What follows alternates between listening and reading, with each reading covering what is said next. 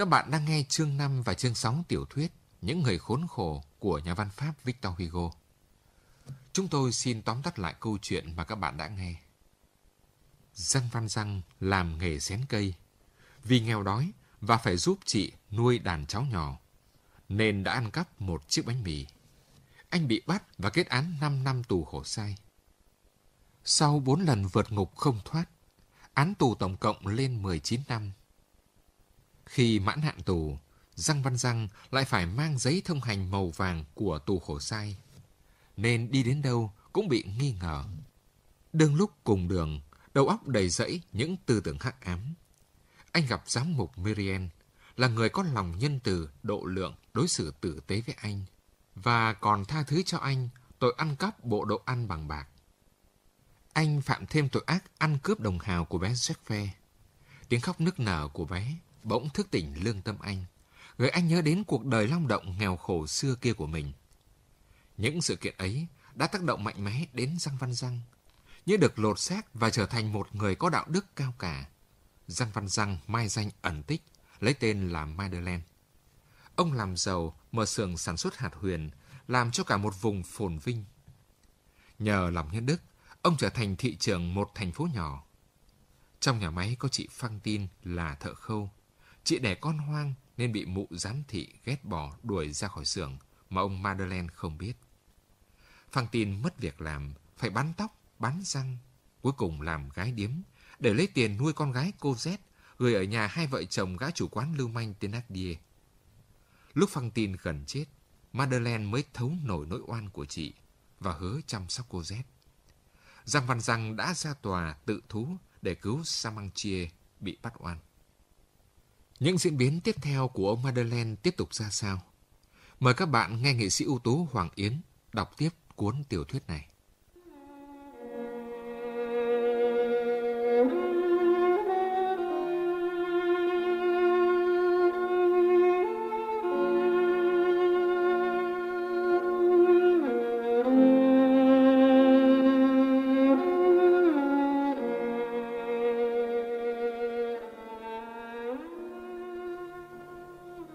Vừa lúc ông cân nhắc xong định quay trở lại.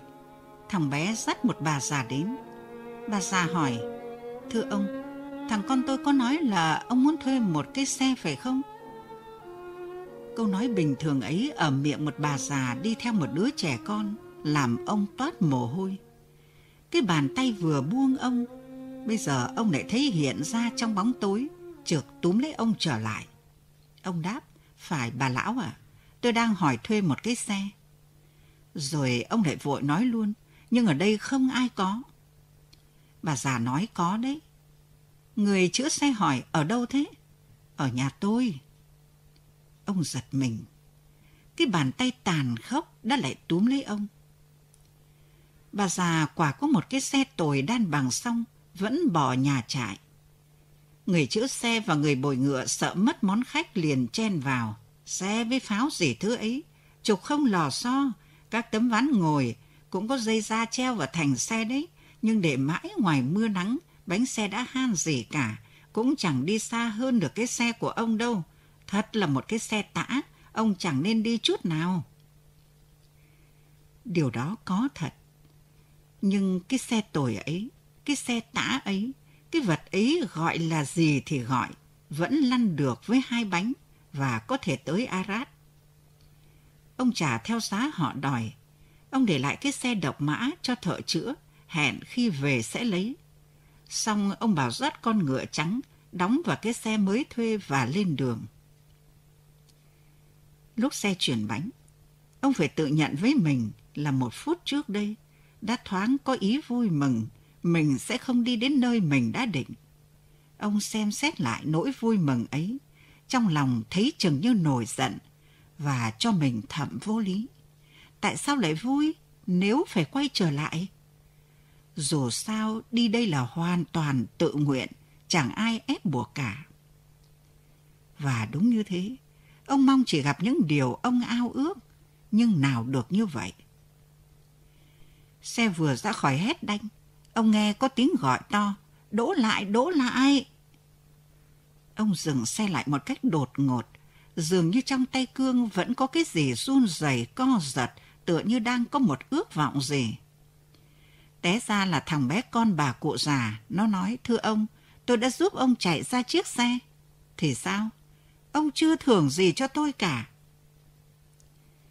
Vốn là người ai xin cũng cho, và cho rất dễ dàng. Thế mà lần này, ông lại nghĩ là thằng bé đòi hỏi một cách vô lý, hầu như chân cháo. Ông bảo, mày hả nhãi con, chẳng cho mày gì rất. Ông ra roi dục ngựa và tế thẳng. Ông đã dừng lại ở hét đanh mất nhiều giờ, nên muốn đi cho chóng để bù lại. Con ngựa nhỏ nhưng hăng, sức một mà như hai. Bấy giờ đang độ tháng hai, trời mới mưa, đường xấu lắm. Xe không phải là xe tốt, vừa nặng vừa sóc, lại phải leo những dốc là dốc. Phải mất bốn tiếng mới đi được từ Hết Đanh đến Sanh Pôn. Bốn giờ đi được có năm dặm. Đến Sanh Pôn gặp hàng quán, ông cho tháo ngựa dắt vào tàu. Ông y hẹn với lão Scofele, thân đứng lại trông người cho ngựa ăn trong trí lại vẩn vơ nhiều ý nghĩ buồn giàu lộn xộn. Vợ người chủ quán bước vào hỏi, thưa ông có dùng cơm không? Ờ phải đấy, tôi cũng đang đói bụng. Ông theo người đàn bà mặt mũi tươi tỉnh vui vẻ ấy, đi vào một căn phòng thấp, kê một dãy bàn phủ vải nhựa. Nhanh nhanh lên, tôi vội, cần phải đi ngay. Một người ở gái to béo, người Flamăng tất tả bày bàn. Ông ngồi nhìn thấy trong người dễ chịu. À ra thế, ta chưa ăn tí gì cả. Cơm dọn ra, ông vồ lấy màu bánh cắn một miếng, rồi từ từ đặt xuống bàn và không đụng đến nữa. Ông bảo người phu xe đang ăn ở bên cạnh, sao mà bánh của họ đắng thế nhỉ? Người kia vốn là người Đức nên không hiểu ông nói gì. Ông trở lại tàu ngựa. Một giờ sau, ông ra khỏi Sanh Pôn và đi về phía Tanh Cơ là nơi chỉ còn cách Arad có năm dặm.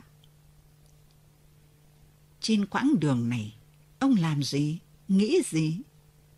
Cũng như buổi sớm nay, ông nhìn các dạng cây, các mái giả những thửa ruộng gieo trồng xong, những phong cảnh biến đi và tan vỡ ở mỗi khuỷu đường. Nhìn như vậy, có khi cũng làm cho tâm hồn khuây khỏa đỡ nghĩ ngợi. Muôn vật diễn ra trước mắt, cái nào cũng mới thấy lần đầu, nhưng cũng là lần chót. Hỏi có gì buồn và sâu sắc bằng. Đi đường là vừa sinh ra, lại vừa chết đi từng giờ từng phút. Có lẽ trong chỗ mơ hồ nhất của tâm trí mình, ông đã đem so sánh những phong cảnh đổi thay trước mắt kia với cuộc đời. Mọi sự trên đời đều như mãi mãi kéo nhau chạy qua trước mắt ta, tối và sáng lẫn lộn sáng lóe đó, rồi tối mờ đó. Người ta nhìn, người ta vội vã bước nhanh, người ta giơ tay giữ lại cái đang trôi qua. Mỗi một sự biến xảy ra là một chỗ ngoặt, và thình lình tuổi già kéo đến. Người ta có cảm tưởng như bị một cái sóc, rồi xung quanh đều tối om, chỉ nhận ra được một cái cửa tối.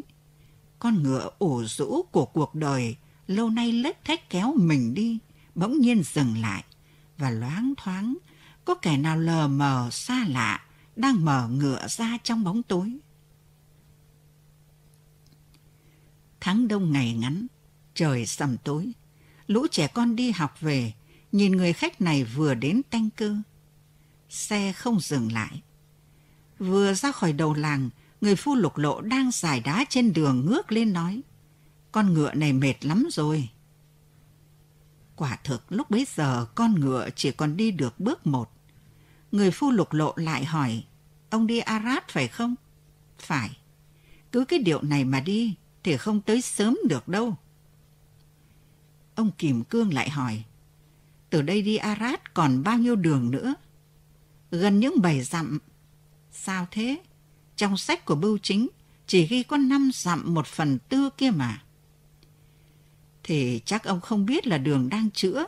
Chỉ đi khỏi đây độ 15 phút là nghẽn đường, không thể đi xa hơn được. Thế sao? Ông sẽ sang trái, theo con đường đi Karangsi. Ông qua sông và đi đến Căng Bơ Lanh thì ông sẽ sang phải. Đấy là đường đi từ Mông Xanh Tê Loa đến Arad. Nhưng trời tối rồi tôi lạc đường mất. Thế ông không phải là người vùng này sao? Không. Đã thế, đường đi lại ngang tắt. Này, ông này, tôi khuyên ông câu này nhé. Ngựa của ông nhọc lắm rồi. Ông nên trở lại tanh cơ. Ở đấy có chỗ trọ tốt. Nghỉ lại, mai hãy đi Arad. Nhưng mà tôi phải đến đấy ngay tối nay. Thế thì lại khác. Ông vẫn cứ nên trở lại quán trọ và tìm thêm con ngựa nữa. Người giữ ngựa sẽ theo dẫn đường cho. Ông nghe người phu lục lộ quay trở lại. Và nửa giờ sau kèm thêm một con ngựa tốt, lại phóng xe trở qua chỗ đó. Người giữ ngựa đóng vai đánh xe, ngồi ở một bên càng xe. Ông cảm thấy mình đã để mất quá nhiều thì giờ. Trời đã tối mịt. Rẽ sang con đường ngang thì lại càng thảm hại. Bánh xe hết lọt xuống ổ gà này lại rơi vào ổ gà khác. Ông bảo người đánh xe, cứ cho đi nước kiệu nhé, tiền thưởng gấp đôi đấy. Xe vòng lên một cái mạnh, chiếc đòn ngang buộc ngựa gãy đôi. Thưa ông, gãy mất đòn ngang rồi, biết đóng ngựa cách nào bây giờ? Đường này xấu quá, trời lại tối nữa. Hay là ông trở lại tanh cơ nghề, mai đi Arad cũng đến được sớm chẳng ngại gì. Ông chỉ trả lời, chú có màu thừng và con dao nào không? Thưa có. Ông chặt một cành cây làm đòn ngang. Vì thế lại mất thêm 20 phút nữa. Nhưng sau đó, ông lại cho ngựa phóng nhanh hơn. Cánh đồng tối mịt, sương mù từng đám đen là là trên các ngọn đồi và lên cao dần như khói. Trên cao, mây có những dạng sáng trắng mờ mờ, gió bể thổi mạnh, làm cho bốn phía chân trời nghe có tiếng ầm ầm như có ai đang xô đẩy bàn ghế. Trong cảnh vật thoáng thấy lờ mờ, cái gì trông cũng có dáng hãi hùng. Bao nhiêu vật đang dùng mình trong cảnh đêm gió lộng này. Ông thấy hơi lạnh thấm vào người. Từ tối hôm qua, ông chưa có hột cơm nào trong bụng. Ông mơ hồ nhớ lại cái đêm ông đi giữa cánh đồng rộng ngoại thành đi nhơ. Đã tám năm mà hình như mới hôm qua. Có tiếng chuông điểm giờ ở nhà thờ nào đằng xa, ông hỏi người đánh xe. Mấy giờ thế nhỉ? Thưa ông, 7 giờ, 8 giờ ta tới Arad, chỉ còn 3 dặm nữa thôi. Lúc ấy ông mới chợt nghĩ ra một điều, và lấy làm lạ sao không nghĩ đến sớm hơn. Có lẽ vất vả thế này cũng vô ích. Không biết tòa xử vào mấy giờ, điều ấy đáng lẽ phải hỏi đã chứ. Thật là gàn giờ, cứ phóng bừa lên trước, không suy tính xem có ích lợi gì không. Rồi ông nhầm tính trong bụng. Thường thì phiên tòa đại hình bắt đầu xử từ 9 giờ sáng, mà việc này cũng chóng thôi. Ăn trộm táo thì xử mấy tí, rồi chỉ còn có vấn đề lý lịch nữa thôi. Bốn năm người khai chứng, luật sư cũng chẳng có gì lắm để nói. Đến nơi thì có lẽ đã xong đâu vào đấy cả rồi. Người đánh xe cứ ra soi. Xe đã qua sông và làng mông xanh tê loa lùi lại ra sau xa. Đêm mỗi lúc một tối thêm. Giữa lúc ấy thì Phan Tin đang vui. Đêm trước chị ngủ không yên, ho xé phổi, sốt tăng cao, suốt đêm mộng mị. Buổi sáng lúc thầy thuốc vào thăm, chị còn đương cơn mê sảng. Ông ta có vẻ lo ngại và dặn hễ ông Madeleine đến thì cho gọi ông ta ngay. Cả buổi sáng chị giàu dĩ ít nói, tay gập gập cái khăn trải giường, miệng lầm bầm tính như đang ước lượng từng chặng đường. Hai con mắt sâu hoắm nhìn chừng chừng. Cái nhìn không còn tinh thần, song chốc chốc lại sáng lên long lanh như ngôi sao.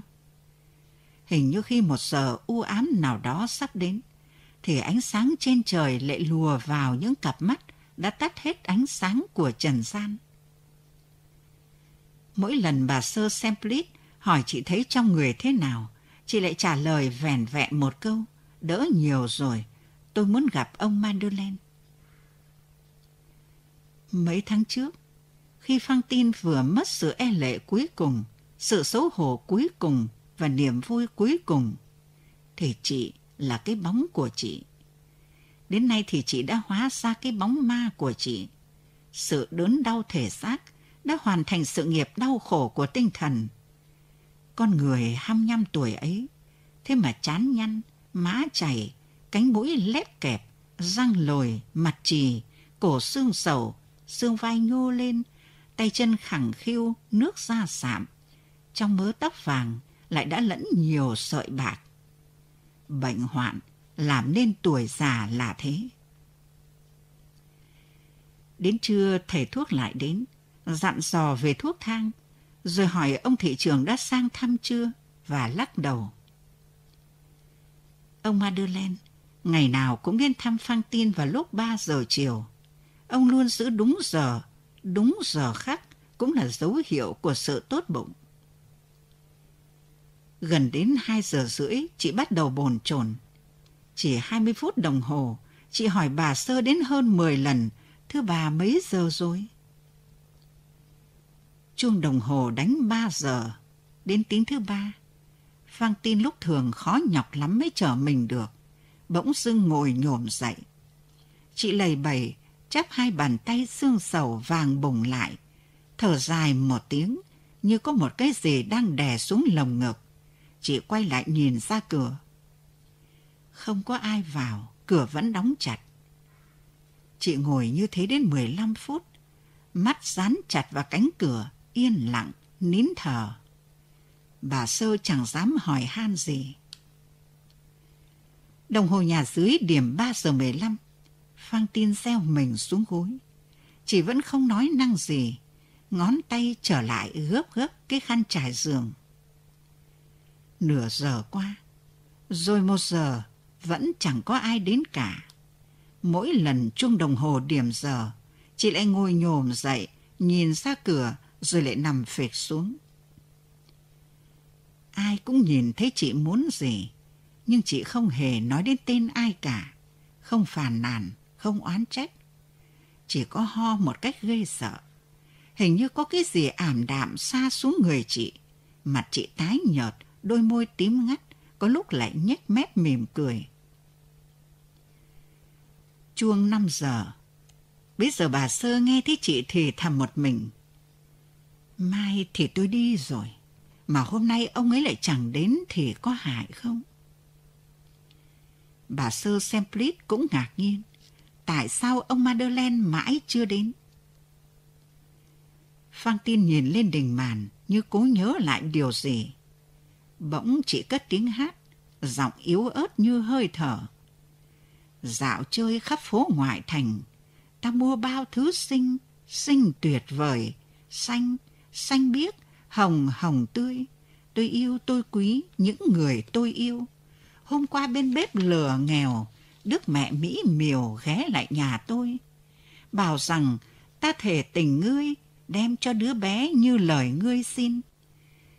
Bên lò sưởi đặt trước nôi, nơ xanh đỏ, nôi đẹp tươi.